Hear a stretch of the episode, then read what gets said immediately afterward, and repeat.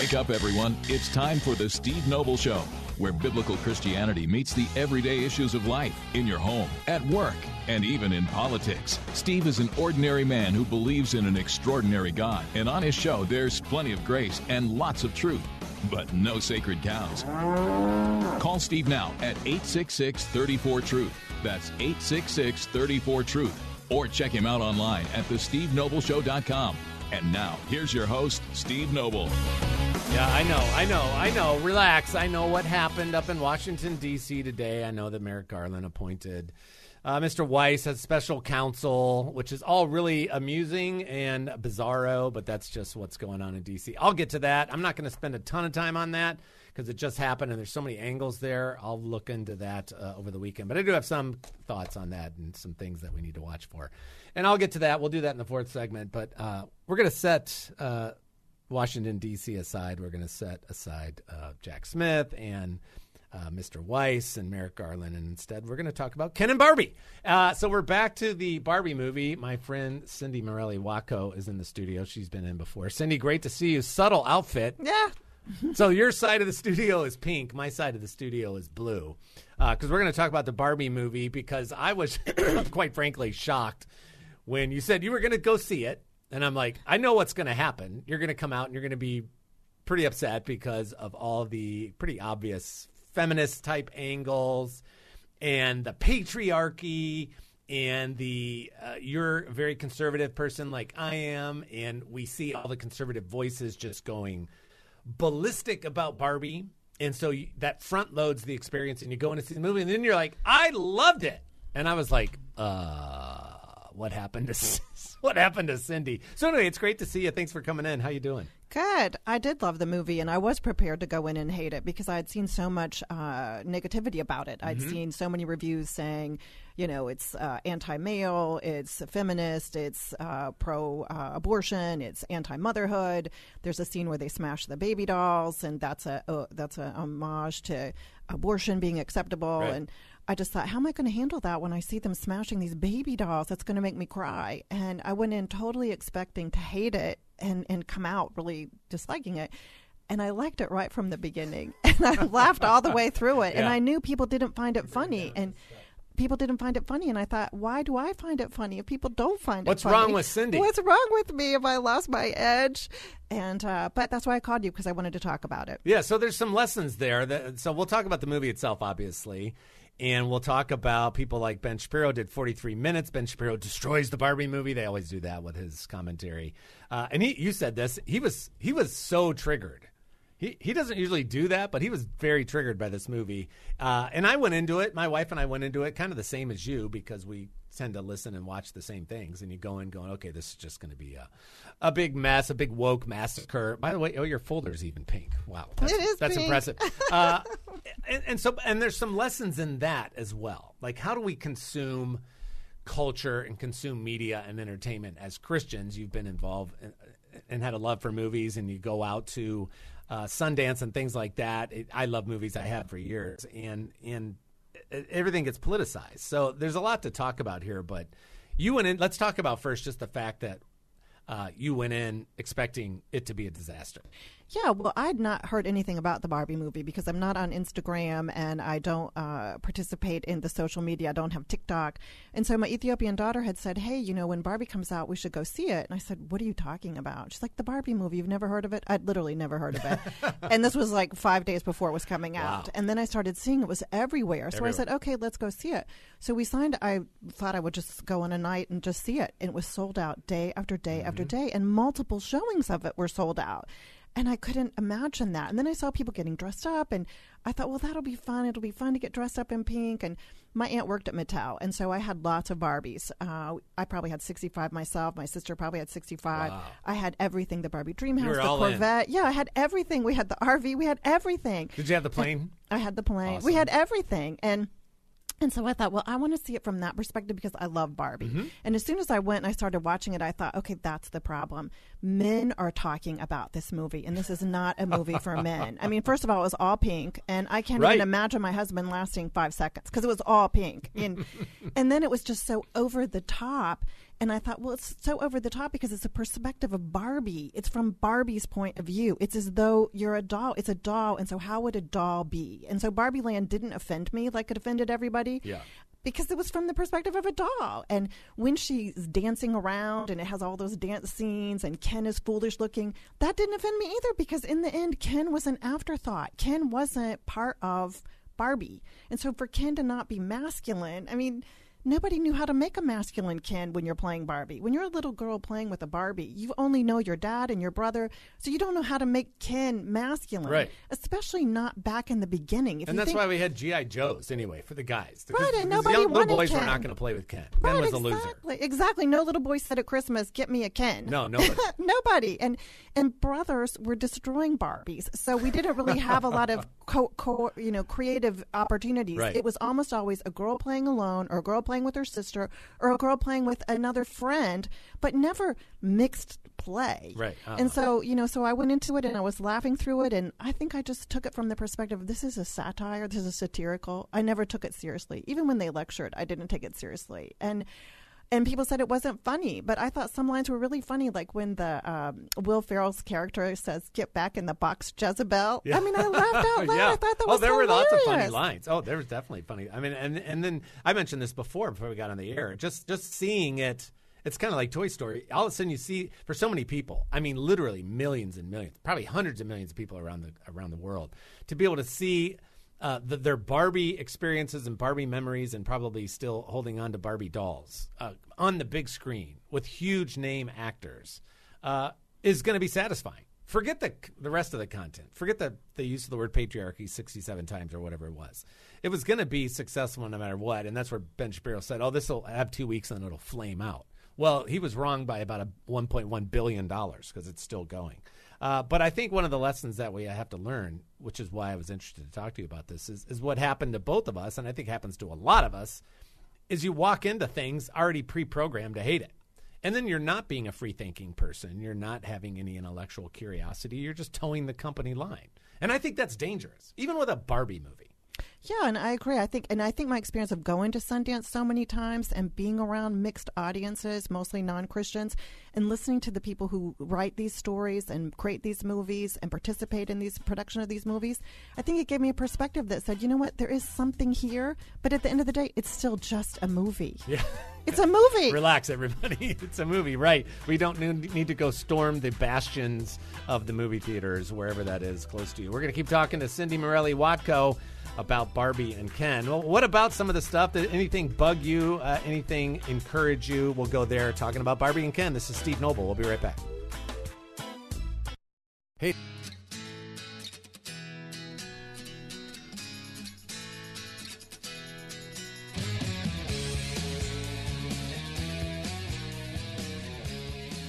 Welcome back. It's Steve Noble, the Steve Noble Show. Ken would never listen to Boston. That's what I think. I think Ken would not listen to Boston. No. I think Barbie would think Boston was cool, but Ken wouldn't because Ken's a loser. But uh, we can uh, keep talking about that. My friend Cindy Morelli Watko uh, back in the studio. You've been on a couple times before. We're always talking about politics. I guess we're kind of doing that. Uh, but also, really fascinating. Uh, just for those of you that weren't here for the beginning of the show, uh, Cindy and I have known each other for years. We're both uber conservative. We're so far to the right. We're about to fall off the flat Earth. And so when you said you were going to see the Barbie movie because of all the anti-Barbie uh, conservative media hit piece, one right after the other, I'm like, uh, this. You're going to go see it, and then it's going to light you up. And then when you uh, contacted me and said, I loved it in that big Cindy voice, I was like, whoa, what happened? And I think, again, a really valuable lesson just just because what you hear in the media points you in a certain direction. Uh, remember, you're always being played. I told you that. That the media, the right, the left, they're always playing all of us. I tell my students that every week you're being played. And I think on this one, we were not that there aren't things that we can't discuss and we should discuss, and we take advantage of the fact that the movie's out there and people are talking about it and it becomes a good teaching opportunity. But I don't think the world changed because the Barbie movie went out. For sure. I don't think it's all of a sudden the birth of a new age because of the Barbie movie. Right. Uh, so you take it for what it's worth, but it's also I think it's okay, Cindy, for us as conservative, Bible believing Christians who understand the times that we're in. We're serious people, um, But it, but it's, I guess it's okay to go see a movie like the Barbie movie and laugh and actually enjoy yourself. Yeah, if that's what you like. I mean, like you would go see a Right. Star Wars movie and you'd love it, and Right. I would hate that. Right. But I can go see Barbie and, and laugh because, you. and I can go see Barbie and laugh because it's a silly movie. First of all, it's almost all in which we haven't seen too many movies that are in color, and so I just love the fact that it was so colorful. And girls in pink, which is a little Exactly. transphobic, really. well, everybody was in pink, you know. So, and I loved the way they portrayed different things about Barbie because I played with Barbie. So, like with the weird Barbie, I loved I loved Kate McKinnon as that character Yeah. because everybody had somebody they knew that cut Barbie's hair or marked on the Painted face, face or whatever. right, or broke the legs. Right. So, one thing I really loved it. I loved the casting. I thought the casting was great. I, I think Margot Robbie played when she said, "I am the stereotypic Barbie," and she was the stereotypic. Mm-hmm. When you think of Barbie, you think of what she looks like. And Ken, when you think of Ken doll, you think of Ryan, Ryan Gosling. Gosling, He right. looked so good, and the Alan doll, like that outfit he had on, that's the only outfit Alan had, and that's Oh, really? that's See, the only outfit that. he had. So And- that's an inside joke. and in the movie, he said, There are no clothes for me. When he was fleeing with Barbie, he said, There are no clothes for me, but all Ken's clothes fit me. And that's what we always used to say. There are no clothes for Alan, but his Ken's clothes fit him. So there had to be a lot of little Barbie things you Yeah. knew and understood to get it if you wanted to like the movie. But like my husband said, You think I should go see it? I thought, Oh my God, you'll kill yourself. I mean, you'll never make it past three seconds. So. So I think if you went in, I, I, I was played. I was played by the Christian right. I, I was told it was going to have, you know, uh, um, Which, by the way, you are the Christian. I know right. I am. Right. I, that's what I mean. I was manipulated by that. And they said, you know, there's going to be a, a trans uh, character. And I, I was looking, you know, where's the trans character? When's the trans? I mean, and it was taken When's away big from reveal? exactly. And in the end, it was just so minor and so non-important and so tangential to the story. Um, and it wasn't anti-motherhood. It was about the mother and the daughter, and it was about the mother. She's the one that created the problem with Barbie that broke Barbie because her daughter stopped playing with Barbie, and she was sad, and she wanted to keep a Barbie because she was thinking about it. And then when she starts sketching out anxiety Barbie, that's when it all broke because nobody wants anxiety Barbie because in the end, it's called play. Barbie was created as a doll to play with. And it was different than Barbie dolls because it gave us a glamour. It gave little girls something to have glamour. Most most little girls don't have mothers that are glamorous. Mm-hmm. Yeah. They're just not. They're busy Right. being mothers. Right, that's right. And so they wanted to create a, a fashion image. She was modeled. She was originally marketed as a model. Because this goes all the way back to 1959. You did. I like, 1959. I like. I appreciate that you did a bunch of Barbie research. I did so much Barbie research, but in 1959, the original Barbie was modeled after this uh, character that was in. She was a prostitute, and she was in a comic book series, and so they created a doll for her. And the doll, this woman Ruth Handler. Allegedly, there's some debate about whether or not she created Barbie, but she, her daughter saw the doll, liked the doll, wanted to have the doll, but there were no change of clothes. So, in order to have a different doll, you had to buy a different doll. And so Ruth Handler said, "Let's make a doll like this." And it became about the clothing, the accessories, Mm-hmm. and people my age remember the excitement of opening the packaging, and it had those little high heeled shoes, and it had the Yeah. little handbag, and it had the fur stole or whatever. The the clothes were glamorous, and that's what you played with it for. You didn't play with it because you wanted to be a mother, and you didn't play with it because you didn't want to be a mother. It wasn't one choice Yeah, or the yeah. other, and I think that's the problem the Christian right had. They tried to make this one choice or the other instead of remembering it's a story about a doll. Yes, it has flaws. Yes, the script has flaws.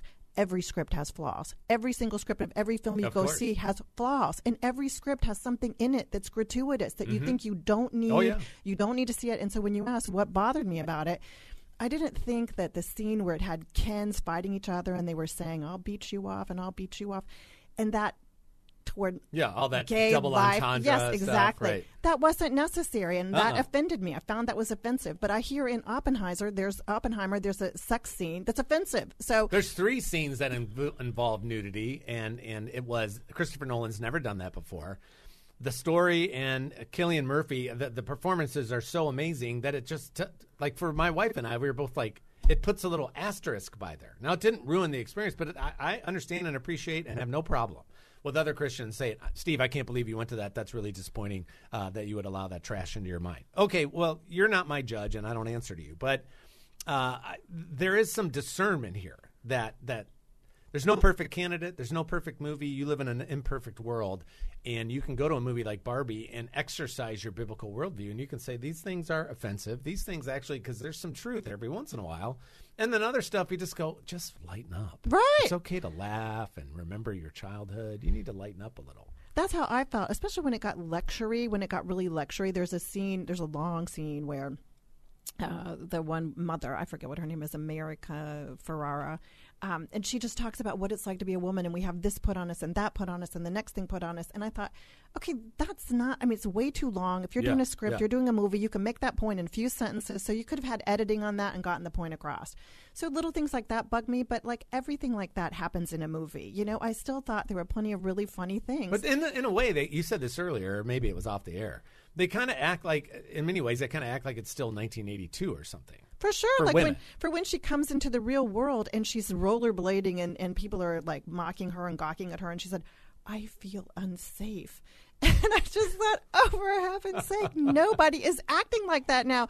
And I love how like Ryan Gosling comes alive and he's like, finally, I get to be a man. Right. And I think that is what's happening. I did in our appreciate that part. yeah, and I think that's what's happened in our society that we've we've acted like you, you have to either be one or the other. Mm-hmm. You have to either be an obnoxious man or you have to be completely emasculated. And it's not either. It, those are both It's not false. either it's a right. false dichotomy. Right. You don't need that. Yeah.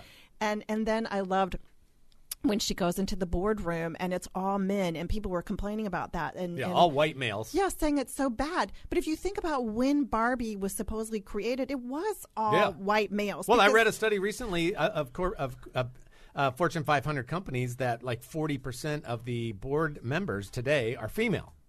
Yeah. So I look at the movie and go, well, they portrayed them as all white men. Okay. Well, Will Ferrell's funny, and, that the- didn't change and- the world. And, And the CEO of the CEO of Mattel for 30 years was a woman, Was a and that was who created Barbie. Hello. yeah, chill out, everybody. I also want to talk about. Uh, you did say there's some there's some girls that you wouldn't take based on age. I want to talk about that. We're talking to my friend Cindy Morelli Wacko. This is Steve Noble. We'll be right back. I want something just like this.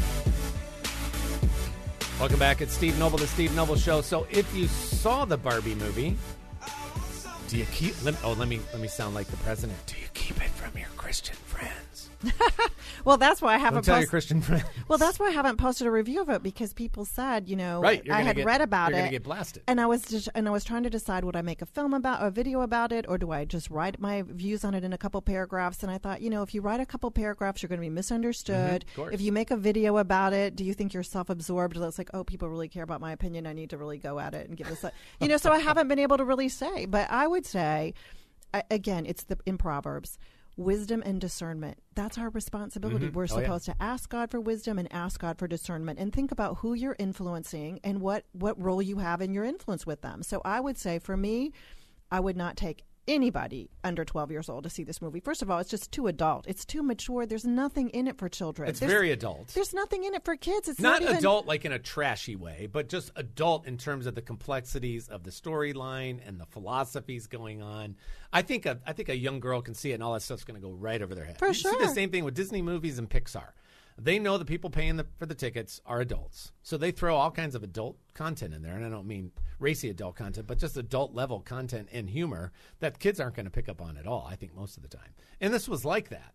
But there's the nostalgia side of it, which Yeah. was huge. Yeah, I, you I like to play with Barbies, I you'll think love it. I think it's the perfect movie for women over fifty because we all played with Barbies, and so Yeah. I think that to have the whole big audience of women can go with your friends and have parties and get dressed up in pink and do that whole thing. I think that's perfect. I don't think any guy, for the most part, there's no guy I know that would like that movie. Just no guy. I mean, there's nothing in it for a guy, and well, that's because they're all toxic masculinity, you know, obviously. And I mean, I just and there's no point in going and seeing something if you are a guy because there is a lot of time spent on the male bashing aspect of Sure. it, which I felt was odd. I mean, I don't think that fit the theme. I don't think it was in the Barbie experience. It was way too Yeah, long. that was that seemed extra to me. and too long. Again, editing. You needed to edit it. I felt Yeah. like some of that stuff was just dropped in there. Um, and I think if you just want to find a fun, silly movie, go see the Barbie movie because it's fun and it's silly and it's bright and it's colorful. But if you're looking for deep meaning in a movie that has Will Ferrell, you need help. I mean, you just need help because Will Ferrell is Right. not going to be It's in a a, movie. contradiction in terms. Exactly. And and if you're going to go see a movie where Ryan Gosling, you've seen enough of it to know he's going to sing and dance and smile a lot, again, no deep meaning. Why Yeah. are we looking at that? So Right.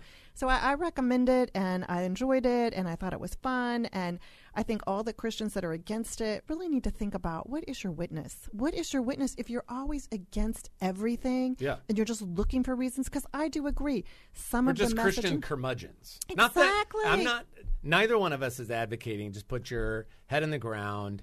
And now you're well. Now, Steve, you and your guest are obviously not only in the world but of the world. Okay, the fact that you would even go there, if you've listened to the show for more than thirty minutes ever, uh, is ridiculous. But that's part of the programming there. But Glenn Beck, I got the book, but I haven't read it. Uh, came out a couple years. It's called "Addicted to Outrage." And that's what we are. Right. Because that sells, man. That gets clicks, it gets eyeballs on your content, and you're addicted to outrage. And as a Christian, I'm like, okay, if you're if you're outraged all the time, and this is Glenn Beck's problem because he's a Mormon. Like, where's the joy of the Lord? Exactly. Where is it?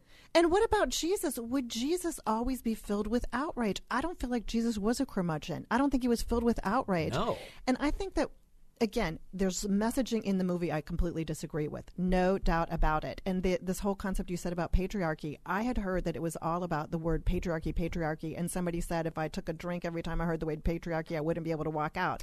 And so I was ready for that, right? And like you had said, you thought it was used 60 times. I started counting it, and I think it was 10 or 11. Yeah. And I was so surprised that that was it because I thought, are you kidding? I, I thought this was Yeah, said you over thought and for over. sure it's going to be every other. It's like 50 uh, punctuation. I- right, I thought I was going to lose track. Yeah. And it was really only in a couple scenes.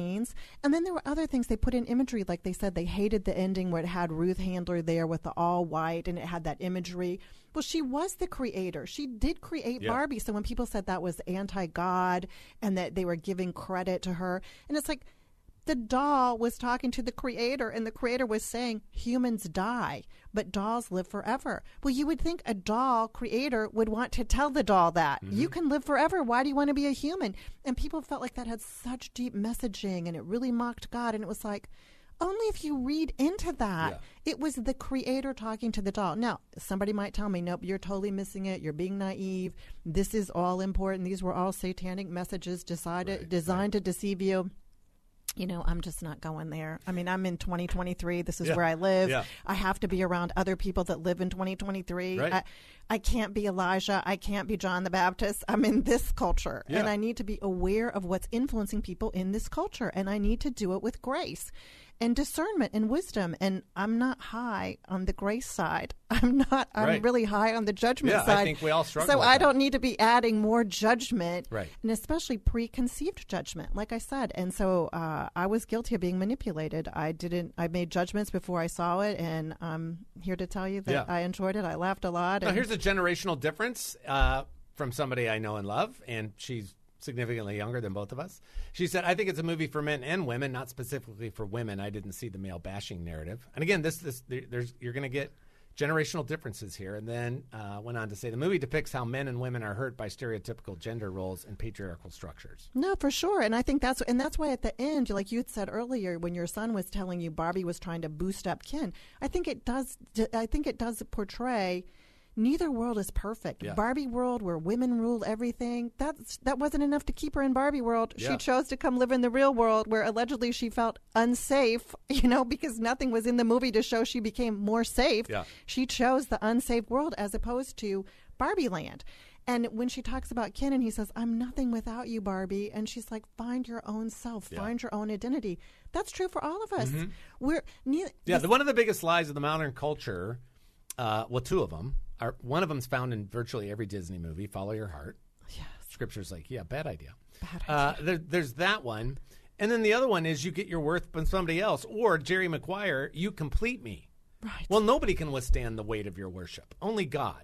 And so the only person that can complete you is the Lord. And so we can interject in that scene at the end of the Barbie movie and say, let me tell you what's going on there. Because I'm sitting there going, okay, I, I know where you guys are going with this. I can see it through the lens of biblical truth. You can't, but I can. So I'm going to take what you just gave me and I'm going to use it to preach a biblical message. Right. Which is that your value is not found in who you're with, or even whether you're good looking or not. Your value is found in the fact that Jesus loves you, created you, and died for you.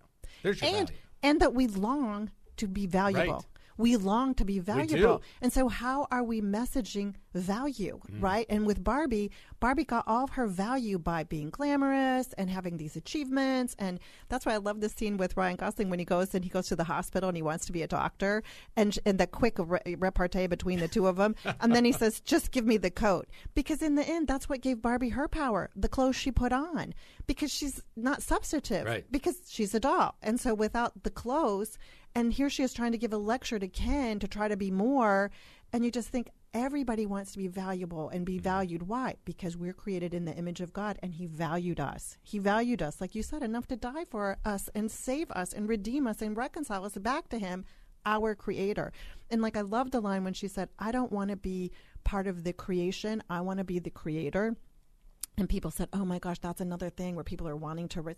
It's like, no, God made us in His image. Right. He's a creator. We're We- sub-creators. We like to create. Sure. Everybody wants to create. I mean, that's part of the the joy of life. Creativity is part of the Imago Dei.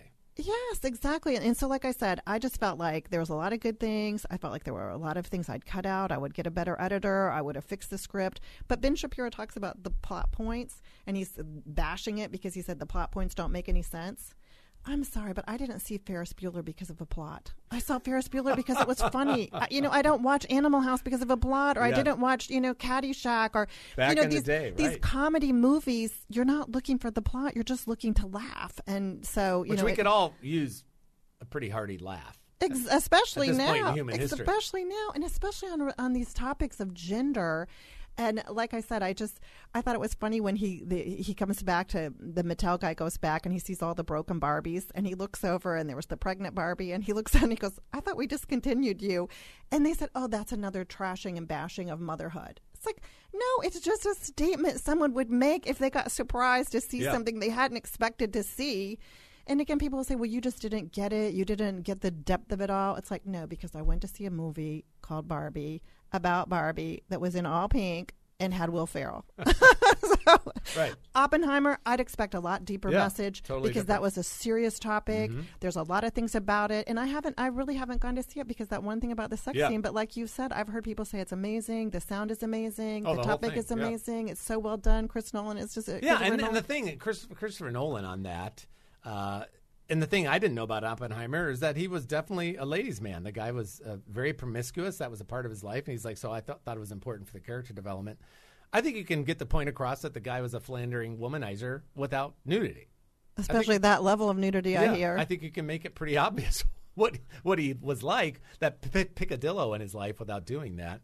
And, all right, fine. So I- I'm I'm I'm one of the people that can go into that movie, know it's coming, uh, not watch that part, and still get a lot out of the movie, and I did. And Barbie sounds like the same thing. yes. Well, thanks for having me It on. was great having you on. Thanks for wearing pink and all your Yes. Barbie stuff, even a pink. I know. I brought the pink watch and so- pink nail polish. and pink nail polish, Barbie pink nail polish. So You almost I'm made all me in. want to go see it again. I don't know if that'll happen. But, no, it won't uh, happen. I'm pretty sure it's not going to happen. Cindy, great seeing you. Thanks for coming in. Uh, I'll be right back after this break. Don't go anywhere.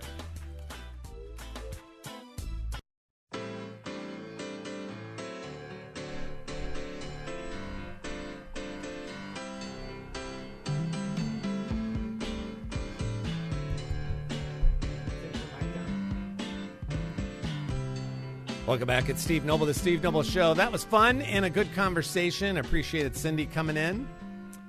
And uh, yeah, I mean, uh, again, I am I'm not so quick to go to guns anymore when I have uh, disagreements with other Christians. And if you go see this or you don't go see that, you're a better Christian, you're a worse Christian. I think we have to be very careful with that stuff. I think that was the point we all need to take when Jesus is talking about before you remove the speck from your brother's eye, you might want to deal with the plank in your own. If you're if if you spend a lot of time mental and emotional energy in analyzing what other people are doing and then putting them under a microscope and just ripping into people and thinking less of them and being condemning and being in a sinful way judging uh, then you don't understand that you don't understand that teaching you don't understand you should be way more preoccupied with your sin than anybody else's and th- and that's uh, when I got into the culture war stuff back in 2004. The the danger of the culture war is it breeds it breeds self righteousness because when, if you spend all your time reading all these stories of all these crazy things going on in the world from a Christian perspective, you look at that and go, "Oh, this place is going to hell in a handbasket." Whatever. There's so much evil everywhere. There's so much filth everywhere, and that's true. And so, when you compare yourself to those stories, you look pretty good, don't you? You look, you look, you look like a well dressed Barbie and a well dressed Ken. You, you just, you got it going on, man. Compared to the culture, you look great. Uh, but nowhere in Scripture are we to compare ourselves to the culture. We are to compare ourselves to the Creator. And that's why everybody falls short, right? We've all sinned and fall short of the glory of God. There's none righteous, no, not one. Nobody seeks God. And it really is that bad. And so that was what happened to me in the culture war is it made me feel um, like I was a, a, a, you know, a good person relative to all that, uh, which kills sanctification, by the way, because as long as I'm comparing myself to the lost culture, I can look in the mirror and feel pretty good about myself. When you start comparing me to Scripture, I'm like, oh, and that was Jesus' point. You've got, from a Christian perspective, from a biblical perspective, you got a log sticking out of your eye, and you're dealing with a speck of dust. And get your get your magnifying power a little closer to home. So if you're spending all your time just finding ways to criticize everybody else, that critical spirit is not healthy. It's not discerning, yes. Wise, yes. There is a time to judge morally and ethically, yes. But if all you're ever doing is wagging your finger at the culture or this person or that person, I'm telling you, uh, that's a bad witness. And that was what Cindy was talking about, that all we do is complain. Like, where's the joy of the Lord there? Why join your team if all you do is complain about everything around you? Where do you think you live? It's like, hey, I live in a cow pasture. Well, hey, Steve, if you live in a cow pasture, let me ask you a question. Do you ever get cow dookie on you? Uh, yes. Like on purpose? No, but it's kind of hard to avoid when you live in a cow pasture. Okay. Hey, hey, friend, you live in a cow pasture. Okay. It's messy. All right. So the huge news earlier today. This is fascinating. It's just starting, and so this is going to be unfolding over time. Is the uh, Gar- Merrick Garland, the Attorney General of the United States, appoints Mr. Weiss, uh, U.S. Attorney David Weiss, is the guy that's been appointed originally by Trump. It's important to remember that. Who's been investigating the Hunter Biden thing for five years? He's the one that cut the sweetheart, tried to cut the sweetheart deal. Then you had Ju- Judge Noreika up there uh, in the Delaware area who said uh, this deal is bogus, and she shot the whole thing down. Praise the Lord for that. That killed the plea bargain. They can't agree to anything else, and Hunter's in uh, appears to be in some hot water here. But that was Weiss. Weiss is the one that said, "Okay, let's cut this deal." Now they they they put him in charge, right? They they elevate him to a special counsel. So people are going, uh, people on the right are going ballistic. I was looking at CNN earlier, and they're like, not not playing it. Uh, they're not seeing it as a problem. But the right definitely, uh, Republicans blast cover up of Hunter Biden special counsel appointment. Something's not right. So this is. Let me just read some from some of this. Uh, this is. Uh, Republican lawmakers sounded off after Attorney General Merrick Garland on Friday appointed a special counsel for the probe into into first son Hunter Biden. Any, by the way, anytime they announce something on Friday afternoon, there's a reason they do that. Uh, because the news cycle kind of dies down over the weekend. House Oversight Committee Chairman James Comer called Garland's announcement, quote, part of the Justice Department's efforts to attempt a Biden family cover up in light of House Oversight Republicans mounting evidence of President Biden's role in his family's scheming, selling the brand for millions of dollars to foreign nationals. So they're actually using, in this case, if he's right, Weiss to kind of pull things in, control it even more than they have. And then, you know, now you have the whistleblowers. They slow walked the whole thing so they could get past the statute of limitations for Hunter uh, and, and using the power of the federal government to take care of the president's son. Uh, he went on to say the Justice Department's misconduct and politicization in the Biden criminal investigations already allowed the statute of limitations to run with respect to egregious felonies committed by Hunter Biden. Uh, Justice Department officials refused to follow evidence that could have led to Joe Biden, tipped off the Biden transition team and to Hunter Biden's lawyers about planned interviews and searches, and attempted to sneakily place Hunter Biden on the path to a sweetheart plea deal. Comer said Garland's move is really about the DOJ, quote, trying to stonewall congressional oversight as we have presented evidence to the American people about the Biden family's corruption, which they can do, but they can't charge anybody with a crime. Okay, they can't do that. All they can do is point a spotlight. The House Oversight Committee will continue to follow the Biden family money trail and interview witnesses to determine whether foreign actors targeted the Bidens. Uh, Kevin McCarthy said this action by Biden's Department of Justice cannot be used to obstruct congressional investigations or whitewash the Biden family corruption. If Weiss negotiated the sweetheart deal that couldn't get approval, uh, how can he be trusted as special counsel? McCarthy added. House Republicans will continue to pursue the facts for the American people. Jim Jordan from Ohio tweeted First, David Weiss said he didn't have the power he needed and wanted special counsel status. Then he said he had all the power he needs. Now he gets special counsel status because he really didn't have the power he needs. Something's not right. That was Comer, or that was uh, Jim Jordan. Okay. Uh, here's from the Federalist. Garland appoints corrupt special counsel to stonewall Congress. All right, so this the lines are drawn immediately, and this was a huge move, by the way. Don't mistake me.